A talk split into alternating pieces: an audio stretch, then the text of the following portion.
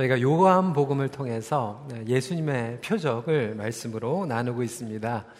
제목으로는 복음을 살아내라, Living out the Gospel. 세 번째로 오늘은 하나님과 동역하는 삶을 살아내라 하는 제목으로 말씀을 나눕니다. 하나님께서는 자녀된 우리들을 모두 동역자로 부르셨습니다. 그분의 나라가 이 땅에 임하였음을 우리의 삶으로 선포하고 살아내는 것 자체가 동역입니다. 예수님께서는 오늘 본문을 통해서 아버지께서 일하시니 나도 일한다라고 말씀하셨습니다. 그래서 그것을 나타내시기 위해서 오늘 세 번째 표적을 보여주신 것입니다. 세 번째 표적은 어디에서 일어나죠? 베데스다 연못가에서 일어나게 됩니다. 베데스다 연못은 예루살렘 양문 곁에 있었다라고 본문은 설명을 하고 있습니다. 따라서 첫 번째, 두 번째 표적과 달리 세 번째 표적은 예루살렘, 그러니까 종교의 중심가에서 일어나게 되는 거죠. 첫 번째와 두 번째 표적은 어디에서 일어났죠? 가나에서 일어나게 되었습니다. 그런데 어떠한 명절인지는 모르겠지만 예수님께서 제자들과 예루살렘으로 올라가셨는데 그곳에서 중풍병자를 보시게 됩니다. 명절 때 올라가셨기 때문에 사실상 너무나도 많은 사람들이 움직이고 붐비는 그러한 상황 가운데에서 예수님의 시선이 이 중풍병자에게 주목을 하시게 된 것이죠. 이 중풍병자는 38년 동안의 병에 걸려서 제대로 된 삶을 살지 못했던 그런 사람이었습니다. 그런데 예수님께서는 말씀의 권위로 자리를 들고 일어나라고 명령하시고 치유하시는 기적을 보여주십니다. 그런데 문제는 이날이 언제였죠? 안식일이었어요. 왜 하필이면 예수님께서 이 병자를 안식일날 고쳐주셔가지고 이러한 심각한 문제와 갈등이 일어나는가, 우리는 질문을 해볼 필요가 있지 않겠습니까?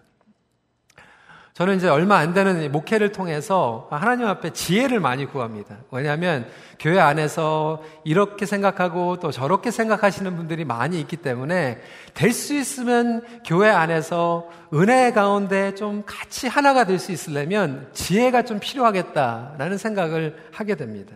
그러니까 좀 조심하고 좀 서두르지 않고 바로 하지 않고 좀 기다리고 인내하면서 하는 것이 지혜가 있는 목회라는 그런 생각을 했는데 오늘 말씀을 보면 오히려 예수님께서는 좀 지혜가 없으신 것 같아요. 아니 38년 동안 중풍병자로 있었기 때문에 하루 정도 더 기다리면 되는 거거든요. 예수님께서 이 환자를 보시고 나서 내일 조용하게 나한테 찾아와라, 내가 고쳐주겠다 하면 그냥 되는 건데 예수님께는 어떻게 보면 이 안식일날 이 중풍병자를 고치셔가지고 문제가 일어나게 되는 거죠. 오히려 나중에는 하나님을 아버지라고 얘기하는 것으로 더 큰 문제로 고조되게 됩니다. 18절 말씀 한 목소리를 다시 한번 읽어보도록 하겠습니다. 시작. 유대인들이 이로 말미암아 더욱 예수를 죽이고자 하니 이는 안식일을 범한 뿐만 아니라 하나님을 자기의 친아버지라 하여 자기를 하나님과 동등으로 삼으시리라. 이러한 갈등과 박해 가운데에서도 예수님께서는 분명하게 선포하시고 보여주신 것이 하나님의 일을 하시기 위해서 오셨다라고 하는 것이죠. 마찬가지로 저와 여러분들을 하나님의 일의 동역자로 초청해 주시는데 그 동역을 통하여서 하나님의 뜻이 무엇인지를 알리시길 원하신다라고 하는 것입니다. 그렇다면 우리가 하나님의 동역자로 어떠한 자세로 임해야 되는지에 대해서 오늘 함께 세 가지로 나누길 원합니다. 첫 번째로 하나님과의 동역은 은혜를 깨닫고 나누는 동역입니다. 여러분 38년 동안 중풍병자가 되어서 삶의 방향과 목적을 잃은 채 베데스다 이 연못 앞에 누워 있었던 불쌍한 영혼을 예수님께서는 바라보셨다라고 하는 것입니다. 그것이 바로 하나님의 은혜의 시작임을 우리는 알 수가 있습니다.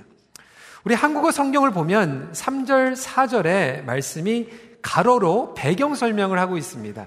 근데 제 영어 성경에는 이 3절과 4절의 내용이 포함되어 있지는 않습니다. 그러니까 주 4년 전 사본에는 없었던 내용인데 그 당시의 사람들이 이해하고 있었던 내용을 참고로 배경 설명으로 집어넣은 것이 3절, 4절 말씀이기 때문에 그렇습니다. 그 당시에 이 베데스다 못가에 기다리고 있었던 사람들은 무엇을 믿었냐면 물의 움직임이 기다리면 그때 천사가 가끔 내려와서 물을 움직이게 하고 물이 움직일 때 가장 먼저 들어간 사람이 치유를 받는다라고 하는 그러한 믿음을 가지고 있었던 것이죠. 근데 많은 학자들은 이렇게 설명을 하고 있습니다. 이 베데스다 연못은 간헐천으로 추측을 하고 있습니다. 간헐천은 좀 헷갈리죠. 뭐냐면 온천수 같은 거예요. 근데 부정기적으로 솟아오르고 이 거품이 퍼져나가는 증상을 그때 사람들은 천사가 내려와가지고 물을 이렇게 막 솟는 것으로 생각을 했던 거예요. 그래서 이 온천수가 올라올 때 먼저 들어갔던 이 간질병을 가졌던 사람들이나 피부병을 가졌던 사람들이 물에 들어가게 되면 치유를 얻게 되는 그러한 배경을 가지고 있었다라고 하는 것이죠. 근데 문제는 이 핵심이 이 성경의 배경 설명에 대한 우리가 이해보다 더 중요한 것은 중풍병자가 베데스다의 연못에 들어갈 수 있도록 도와준 사람이 한 사람도 없었다라고 하는 거예요. 수년 동안 그것에 들어가기로 갈망하고 있었던 이 병자를 도와주었던 친구도 없고 가족들도 없었다는 것이 오늘 이 본문의 중요한 포인트입니다. 7절입니다. 병자가 대답하여 주여 물이 움직일 때에 나를 못에 넣어주는 사람이 없어 내가 가는 동안에 다른 사람이 먼저 내려가나이다.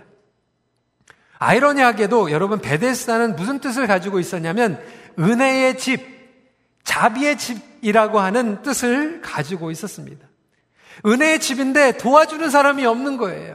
은혜의 집에 은혜가 없어요. 자비의 집에 자비가 없어요. 성도 우리 삶 가운데서도 하나님께서는 우리가 은혜를 깨닫고 은혜를 나누기를 원하십니다. 그럼에도 불구하고 우리가 월요일부터 이 토요일까지 세상을 살아가면서 간절히 은혜의 집에 은혜를 경험하기 위해서 오는데 은혜의 집에 은혜를 나눌 사람이 없다라고 생각해 보세요.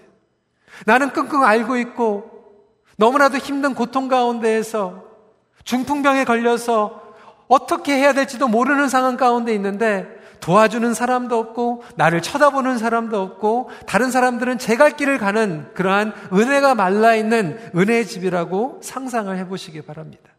그런데 오늘 우리에게 찾아오는 복음, 이 병자에게 찾아온 복음은 어느 날 그에게 하나님의 은혜가 임하게 되었다라고 하는 것입니다. 아무도 돌보지 않고 보지도 않고 도와주지도 않았던 그를 예수님께서 치유해 주시고 일어나게 하십니다. 말씀의 권위로 치유하십니다. 8절 말씀입니다. 예수께서 이르시되 일어나 내 자리를 들고 걸어가게 하시니. 여러분 첫 번째 표적과 두 번째 표적을 보시면 첫 번째 표적을 통해서 어떤 일이 일어나죠? 제자들이 예수를 믿게 되더라. 두 번째 표적은 어떤 일이 일어납니까? 왕의 신하와 그의 가족들이 믿게 되니라. 그런데 세 번째 표적을 보면 갈등과 문제가 고조가 됩니다. 안식일이었기 때문에 그렇죠. 여러분 38년 동안 중풍병에 걸려가지고 누워있고 일어나지도 못한 사람이 말씀의 권위로 치유를 받고 일어나게 되고 그 자리를 가지고 성전에 들어가게 된 거예요. 정상적으로 걷게 되고 그것을 기뻐하면서 축하해 주는 것이 아니라 안식일의 자리를 걷고 그것을 들고 가는 것을 문제 삼고 있는 종교인들을 보시기 바랍니다. 여러분 그것이 2000년 전에만 일어난 것이 아니에요. 우리의 삶 가운데서도 동일하게 일어나고 있습니다. 지금도 우리의 삶 가운데서는 동일하게 세 부류로 나눌 수가 있어요. 예수님의 마음을 가지고 은혜를 나누고 영혼을 살리고 섬기는 부류가 있고요. 그것들은 전혀 상관이 없이 자기 필요만 채우면서 바쁘게 살아가는 부류가 있고요. 세 번째로는 그것을 지적하고 딴지 걸고 태클 거는 사람들이 있다라고 하는 거예요. 여러분 공감 가지 않습니까? 여러분, 우리가 하나님의 은혜 가운데에서 뭐를 좀 하려고 하면 어떤 분들은 그것을 지적하고 그것은 이래서 안 되고 저거는 저래서 안 되고 그걸 지적하는 경우도 있죠. 얼마 전에 우리 교회 선교 한마당 문화축제 하는데 우리 은퇴 권사님들이 저한테 오셔가지고 하소연을 하는 거예요. 그래도 은퇴 권사님들이 능력은 안 되지만 그래도 조금씩 마음을 모아가지고 우리 교회에서 큰 잔치를 한다고 하니까 그걸 좀 도우려고 하는데 이제 몇 분들이 좀 무슨 얘기를 했나 봐요. 마음이 좀 아프셔가지고 저한테 오신 거예요. 여러분, 뭐 선교 한마당만이 아니라 뭐 목장에서도 이런 일들이 많이 일어나고 그리고 목장위원회에서도 이런 일들이 많이 일어나고 정말 우리가 하나님의 은혜를 좀 나누기 위해서 뭔가를 하려고 하면 도와주는 사람이 있고 정말 챙겨나가는 사람들이 있고 또 와가지고 지적하는 사람들이 있는 것은 어쩔 수 없는 거예요. 예수님이 오셔도 태클을 합니다. 예수님께서 사역을 하셔도 지적하고 공격하는 사람들이 있었어요. 제가 여러분들에게 다시 한번 위로를 드리는 것은 여러분, 우리가 하나님의 은혜를 받고 하나님의 은혜를 나눌 때는 반드시 대가를 지불하는 삶을 살아가야 됩니다. 예수님께서 그 대가를 지불하셨어요. 그리고 저와 여러분들도 그러한 대가를 지불하고 살아가야 되는 것이죠. 중요한 것은 영혼을 살리는 것이 우선순위입니다. 예수님께서는 누가 뭐라고 할지라도 38년 동안 누워 있었던 두 중풍병자를 향하여서 시선을 상하고 있었어요. 안식일도 중요하지만 그것에 누워있는 그 불쌍한 영혼에게 하나님의 마음을 가지고 일으켜 세우는 사역을 감당했다라고 하는 것입니다. 여러분, 야고보서 4장 11절, 12절 새 번역으로 한 목소리를 한번 읽어볼까요? 시작! 형제자매 여러분, 서로 헐뜯지 마십시오. 자기 형제자매를 헐뜯거나 심판하는 사람은 율법을 헐뜯고 율법을 심판하는 것입니다. 그대가 율법을 심판하면 그대는 율법을 행하는 사람이 아니라 율법을 심판하는 사람입니다. 율법을 제정하시는 분과 심판하시는 분은 한 분이십니다. 그는 구원하실 수도 있고 멸망시킬 수도 있습니다. 도대체 그대가 누구이기에 이웃을 심판합니까? 우리가 가슴 깊이 새겨야 될 말씀이라고 하는 것이죠. 그럼에도 불구하고 예수님께서는 이 중풍병자에게 찾아가셔서 질문을 하시는 거예요. Do you want to get healed? 내가 낫고자 하느냐? 너무나도 당연한 것을 물어보시고 계십니다. 여러분, 이 질문을 하시는 이유가 무엇일까요? 중풍병에 걸렸지만 치유받는 것을 원치 않을 수도 있다라고 하는 거예요. 오늘날 우리의 삶 가운데서도 관계적으로 그리고 영적으로 중풍병에 걸려서 paralyzed가 됐는데도 불구하고 우리가 주님께서 우리에게 말씀하실 때 We don't want to get healed. 우리가 정말로 치유받고 그 관계 회복이 되는 것을 원치 않는 성도들이 있을 수 있다라고 하는 거예요. 근데 여러분, 이 환자에게, 이 병자에게 어느 때 말씀의 능력이 임하게 됩니까? 예수님의 말씀을 아는 것으로 능력이 임한 게 아니에요. 예수님의 말씀이 그의 삶 가운데에서 명령으로 다가왔을 때 능력이 된 줄 믿으시기 바랍니다. 여러분, 예수님의 말씀이 서제스턴이 아니었어요. 예수님의 말씀이 레커멘데이션이 아니었어요. 너무나도 많은 성도들이 예수님의 말씀은 이론적으로 알고 있는데 그것을 서제스천이나 레커멘데이션으로 받아들이기 때문에 그 말씀의 권위가 우리의 삶 가운데 능력과 치유로 드러나지 않는 것뿐입니다. 내가 정말 그 관계에 마비가 된 거에서 일어나고 싶느냐? 예수님께서 우리에게 명령하고 계세요. 용서하라. 근데 우리는 그 말씀을 서제션으로 받아들이지 명령으로 받아들이지 않아요. 네가 그 상처에서 마비되어 있는 것을 치유받길 원하느냐? Move on! 그것을 잊어버리고 새 일을 행할 나를 붙잡아라. 명령을 명령으로 붙잡지 않기 때문에 우리는 그 능력을 우리 삶 가운데에서 경험하지 못하고 있는 것 아닐까요? 그러면서 우리는 끊임없이 실망하고 있어요. 아직도 마비되어 있는 상태에서 움직이지 못하고 있어요. 예수님의 명령이 말씀이 명령으로 다가오지 않기 때문에 그렇습니다. 사랑하는 성도 여러분, 예수님께서는 여전히 저와 여러분들을 일으켜 세우시길 원하십니다. 여러분의 가정을 일으켜 세우시길 원하시고 우리 큰빛교회를 일으켜 세우시길 원하시고 여러분들의 직장의 소명을 일으켜 세우시길 원하십니다. 주위의 사람들이 뭐라고 할지라도 상관치 않으시고 저와 여러분들에게 시선을 향해 가고 계세요. 중요한 것은 이 중풍병자가 예수님께 찾아온 것이 아니라 예수님께서 이 중풍병자에게 찾아오셨다라고 하는 거예요. 우리가 예수님이 정말 예수님께 어떻게 나가야 될지 모르는 그 상황 가운데에서도 주님께서 우리에게 찾아오시는 것이 은혜인 줄 믿으시길 바랍니다. 알지도 못했어요. 예수님이 누구인지도 몰랐어요.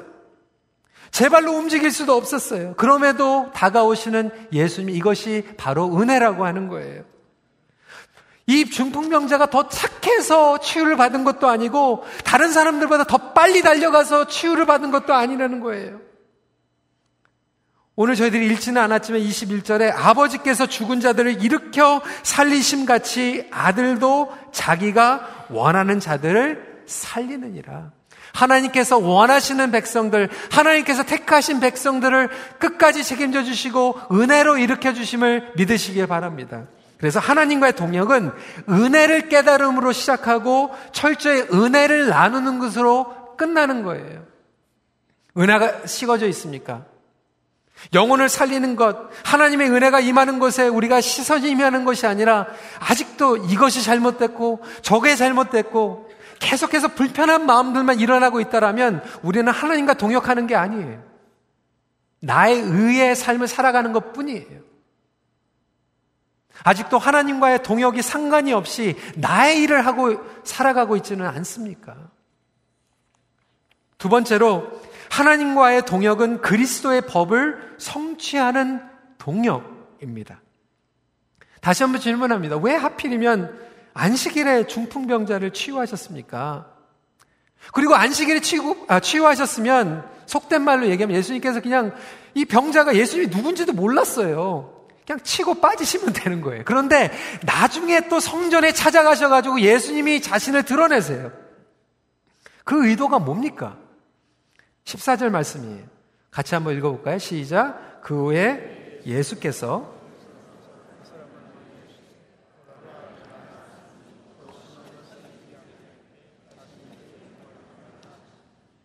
오늘 이 말씀만 봐도 예수님의 마음이 무엇인지 알아요. 이 병자가 단순히 육체적으로만 치유되는 것을 원하는 것이 아니라 죄가 사함을 받고 하나님과의 온전한 치유와 회복이 일어나길 원하셨다라고 하는 거예요. 온전한 회복을 위했던 것이죠. 흥미롭게도 여러분, 이 사람이 중풍병 걸린 지 38년이에요. 절망 가운데에서 하나님 앞에 온전히 나가지 못했다라고 하는 거죠. 이스라엘 백성들에게는 38년이라고 하는 것은 엄청난 의미를 가지고 있었어요. 바로 이스라엘 백성들이 광야에서 절망 가운데에서 있었던 시간이 38년입니다. 이스라엘 백성들이 가나안 땅에 들어가기, 희망의 회복의 가나안 땅을 하이라이트 할 때는 40년이라고 얘기하다가도 이스라엘 백성들이 사막 가운데서 절망의 시기를 하이라이트 할 때는 38년을 얘기하고 있어요. 그러니까 오늘 이 중풍병자가 38년을 알았다가 예수님께서 회복하시는 것이 한 사람을 치유하기 위해서 오신 것이 아니라 하나님을 온전히 알지 못하고 광야 가운데 있었던 이스라엘 백성들의 그 38년의 절망의 시간을 예수님께서는 이 안식일을 통하여서 해방시키고 자유시키기 위해서 오셨다라고 하는 것을 보여주셨다라고 하는 거예요. 마찬가지로 저와 여러분들이 절망 가운데 있을지라도 온전히 예수 그리스도를 만남으로 말미암아 하나님 앞에 온전한 예배자로 나아가길 원하시는 아버지의 마음이 담겨져 있다라고 하는 거예요. 하나님께서는 백성들을 위해서, 그분의 자녀들을 위해서 안식일을 주셨어요. 그럼에도 불구하고 이스라엘 백성들은 안식일의 노예가 되어버렸어요. 잘못 이해하게 됐던 것이죠. 안식일 때문에 마비가 되어버렸어요. 패럴라이즈가 온 것이죠. 여러분, 종교뿐만이 아니에요. 우리 삶도 마찬가지입니다. 하나님께서 우리에게 아름다운 가정을 주셨어요. 부부가 열심히 행복하게 살면서 정말 서로를 밀어주고 격려해주면서 하나님의 일에 동역할 수 있도록 만들어주신 거예요. 그런데 어떤 분들은 그 가정의 노예가 되어버렸어요. 어떤 분들은 자녀의 노예가 되어버렸어요. 우리에게 사업체를 주시고 물질을 주시고 직장을 주신 것은 그 소명을 통하여서 하나님의 일의 동역자로 불러주신 거예요. 그럼에도 불구하고 우리는 그 일의 노예가 되어버렸어요. 금전의 노예가 되고 관계의 노예가 되고 이 세상에 들어가는 문제의 노예가 되어서 중풍병자가 되어버렸다라고 하는 거예요. 예수님께서는 이 병자의 안식일에 고쳐주심으로 말미암아 율법을 파하신 것이 아니라 율법을 완성시키기 위해서 오셨다라고 하는 것이죠. 마태복음 5장 17절 말씀 한 목소리 읽도록 하겠습니다. 시작. 내가 율법이나 선지자를 폐하려 온 줄로 생각하지 말라. 폐하러 온 것이 아니요 완전하게 하려 함이라. 예수님께서는 이미 유대인들의 마음을 꿰뚫어 보셨어요. 솔직히 오늘 이 중풍병자를 봐도요 참 비겁해요. 예수님께서 자기 일을 고쳐주신 것 때문에 어려움에 당하게 됐는데 자기는 그걸 모면하려고 해요. 제 잘못이 아닙니다. 그냥 저 사람이 한 시킨 대로 저는 한 것뿐이에요. 그러면서 굉장히 모면하려고 하는 모습을 우리가 볼 수 있지 않습니까? 15절 말씀. 그 사람이 유대인들에게 가서 자기를 고친 이는 예수라 하니라. 예수님께서는 이 일로 박해받으실 것도 아셨어요. 아니, 이 일로 궁극적으로 십자가로 가실 것을 아셨어요. 하지만 분명한 것은 예수님께서 하나님의 뜻을 성취하시기 위해서 이 땅에 오셨고 짐을 지셨습니다. 복음을 살아간다라고 하는 것은 예수님과 동행하면서 예수님의 도구가 되는 거예요. 마치 예수님께서 이 중풍병에 걸려 있었던 사람을 위해서 박해받으시고 중풍병에 걸려 있었던 이스라엘 백성들을 해방하기 위해서 십자가의 짐을 지신 것 같이 예수님의 그 은혜를 경험한 저와 여러분들은 예수 그리스도의 짐을 함께 지고 동역하면서 서로의 짐을 감당하는 것이 복음을 살아가는 것을 믿으시기 바랍니다. 갈라디아서 6장 2절은 이렇게 정리하고 있어요. 너희가 짐을 서로 지라. 그리하여 그리스도의 법을 성취하라. 예수님의 법을 어떻게 성취한다고요? 서로의 짐을 지면서. 여러분, 예수님은 짐을 지고 가는 분이셨어요. 그리고 저와 여러분들에게도 동일하게 우리의 믿음의 공동체가 서로에 있는 짐을 지고 가라고 초청하고 계십니다. 서로의 짐을 지어야지만 그리스도의 법을 성취할 수 있는 거예요. 어떻게 짐을 같이 질 수 있을까요? 응원해 주는 거예요. 서포트 해 주는 거예요. 어떤 분들은 아직도 예배를 드리면서 여러분 성도와 교인의 차이점이 이거예요. 교인들은요 와가지고 설교를 그냥 듣고 예배를 보고 갑니다. 성도는 뭐냐면 그 예배를 통하여서 함께 참여하는 거예요. 설교의 황태자였던 찰스 펄전 목사님은 이렇게 얘기를 합니다. 훌륭한 설교자는 훌륭한 청중들이 만들어낸다. 왜냐하면 설교는 주입식이 아니에요. 저와 여러분들이 함께 호흡하는 거예요. 저는 흑인교회 가가지고 목회를 해보지 않았기 때문에 그거 잘 모르는데 흑인교회에서 목회하셨던 목사님들이 이렇게 얘기를 하는 거예요. 흑인교회에서 목회를 하면 시인 한대요.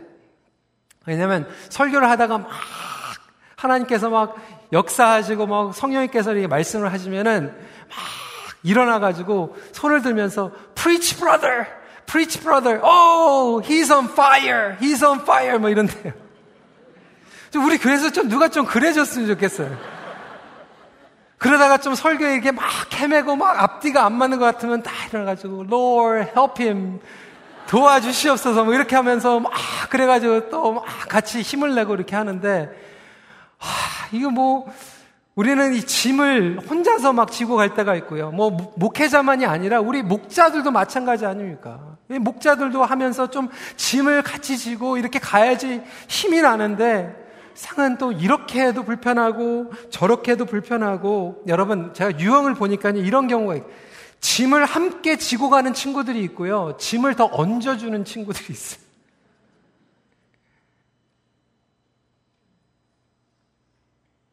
여러분 어떤 분들이에요?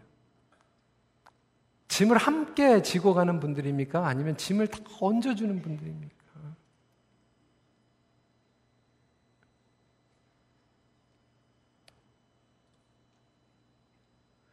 우리 부모님들도 마찬가지예요. 우리 자녀들이 정말로 하나님의 꿈과 비전을 가지고 날아가게, 정말 이 세상의 노예가 되지 않도록, 정말 이 세상을 살아가는 사람들이 중풍병에 걸려가지고 마비가 돼가지고 학벌 때문에, 공부 때문에, 돈 때문에, 세상적인 우상 때문에 마비가 되어 있는 것들을 정말 자유시키고 말씀으로 헤어치유시키고 정말 날아가게 해주는 부모님들이 있는가 하면, 오히려 짐을 더 얹어주는 부모들이 있지 않겠습니까?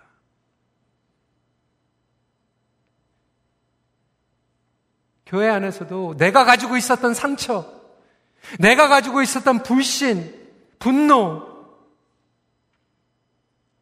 그걸 가지고 내가 해결을 받지 못하면서 옆에 있는 사람들에게 더 얹어주고,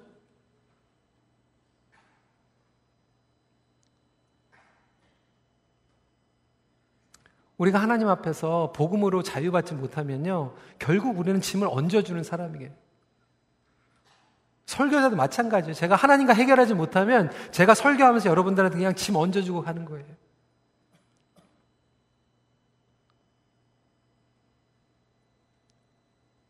하나님과 동역한다라고 하는 것은 예수 그리스도의 법을 성취하는 것이죠. 서로의 짐을 들어주는 거예요. 정말 내가 세상을 살아가면서 힘들었다가도 교회에 오면, 집에만 돌아가면 그 짐을 좀 풀어놓을 수 있는,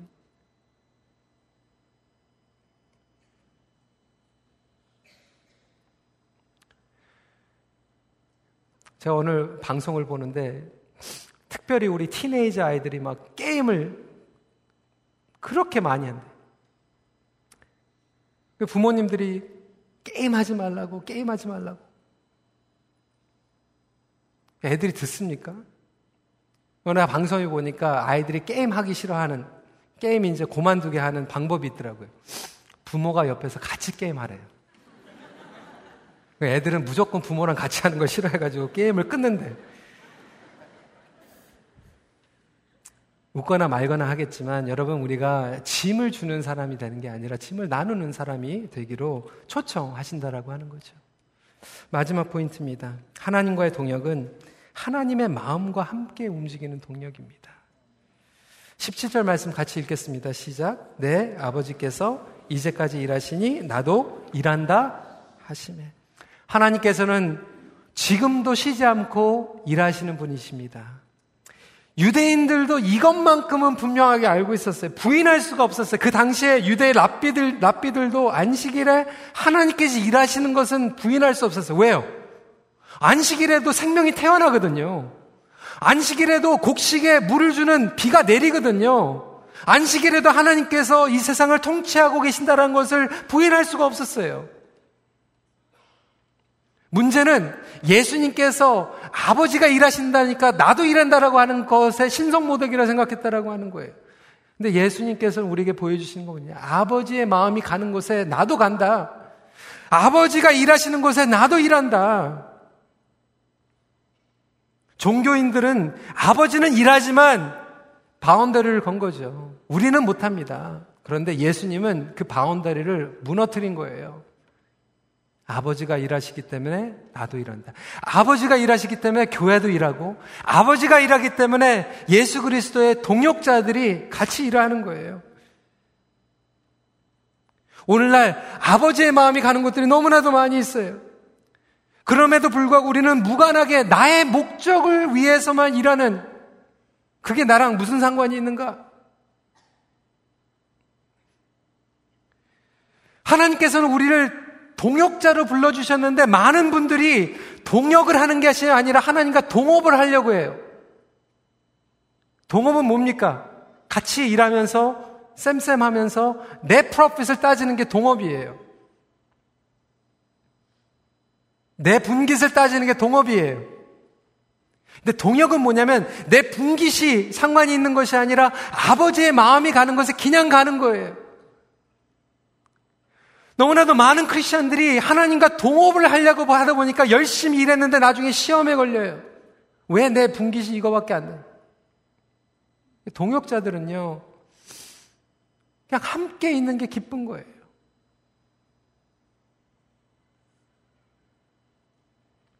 우리 교회 안에서도 하나님의 마음, 우리 권사님들이 그렇게 바쁘면서도 제가 너무나도 감사한 것은 우리 교회 러브 체인, 여러분 잘 모르실 거예요. 교회에서 하는 게 아니에요. 우리 교회 안에서도 병자들, 병약하신 분들, 아내를 먼저 일찍이 잃고 혼자 사시는 분들, 매달 권사님들이 돌아가면서 김치, 국, 반찬 해가지고 집에 그렇게 갖다 주세요. 여러분들 주일날 모르실 거예요.